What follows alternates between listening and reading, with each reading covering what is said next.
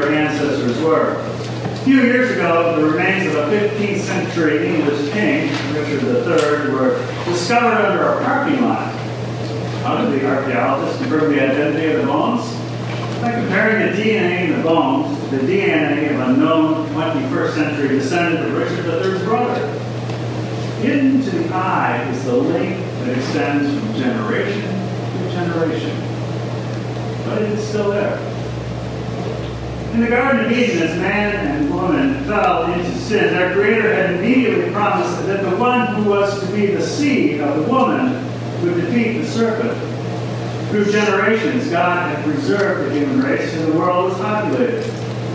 Generations later, a man by the name of Abram was called by God from the idolatry of humanity to a relationship with Him. And God made the promise to Abram, now that he called Abraham, and to his wife Sarah, there would be born a son. The challenging part about God's promise of a son to Abraham and Sarah was that they were long past the age of bearing children. Though married for years, Sarah had never conceived a child. The very idea of having a son at their age would be, well, impossible. Yes, impossible, except for one thing. Was not man, but God who had made the promise. And with him, nothing is impossible. This promised son be named Isaac. He laughed. But more important than his name was his role as God's redemption story. Isaac was to be the bearer of a seed and the father of nations, Genesis 17. From Isaac would come Jacob, and from Jacob would come Judah. From Judah would come Jesse, and from Jesse would come David, and from David would come Mary. Miracle, miracles. From Mary, the Virgin Mother, would come the Christ the seed promised to our first parents at fall. Impossible? Not God. It is hard to imagine what Abraham must have felt as he heard the promise of the Lord who gave him Isaac. Oh, the joy that he and Sarah must have had to experience when their own son Isaac was born. Surely, like any parents, especially these parents, they invested much of themselves in this son of promise as he grew from infancy to childhood this promised son must have been the center of their world. Can you imagine what was going through Abraham's mind and heart as he later heard the same Lord say, Take your son, your only son, whom you love, and go to the land of Moriah and offer him there as a burnt offering on one of the mountains of which I shall tell you. In an amazing act of obedience, Abraham prepared to fulfill this command. He prepared the wood and fire and the night.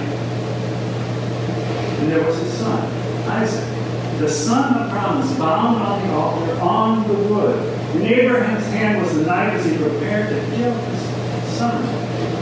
And then God said, Do not lay your hand on the boy or do anything to him. For now I know that you fear God, seeing that you have not withheld your son your only son from me. Can you imagine that scene? The future, embodied in Isaac, was on the altar, about to be sacrificed. The future now appeared dark and horrified, except for one thing. Abraham, as the writer of the Hebrews would express it, considered that God was able even to raise him from the dead, from which, figuratively speaking, he did receive him back. Abraham could not see the future, but he trusted in the Lord who held the future and knew that with God, all things are possible. God's promises can never fail. Abraham knew that. So do we. Just look at what happens through this son of promise, Isaac. He lives, and though he fails and fails over and over, he still fulfills God's purpose.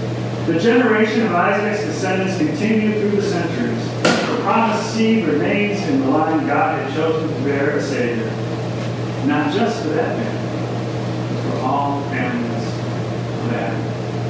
Abraham rejoiced when his son was born. He rejoiced when his son was spared. And he rejoiced in the promise of a son yet to come. And we rejoice also in that promised seed, who, as the angel would declare, we will call by the name Jesus. He is the seed promised. He is the root of Jesse's tree that grows. He is the reconciler of the past, the redeemer of the present, and the hope of the future. And Isaac was the seed. And we know that seed in human form in the virgin-born Son of God. There is the very Lamb of God. When Isaac was spared from Abraham's knife, the Lord provided a sacrifice in Isaac's place, a ram caught in the thicket. So he supplies, a substitute for you and for me, and for all humanity. Jesus Christ, the Lamb of God.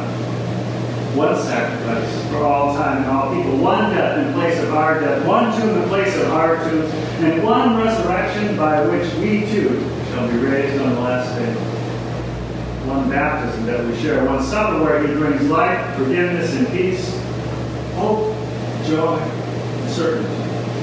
It is all in Jesus, the root of Jesse's tree. Amen. Now may the peace that surpasses all understanding guard your hearts and minds through faith in Christ Jesus, to life everlasting. Continue with prayer on page 10.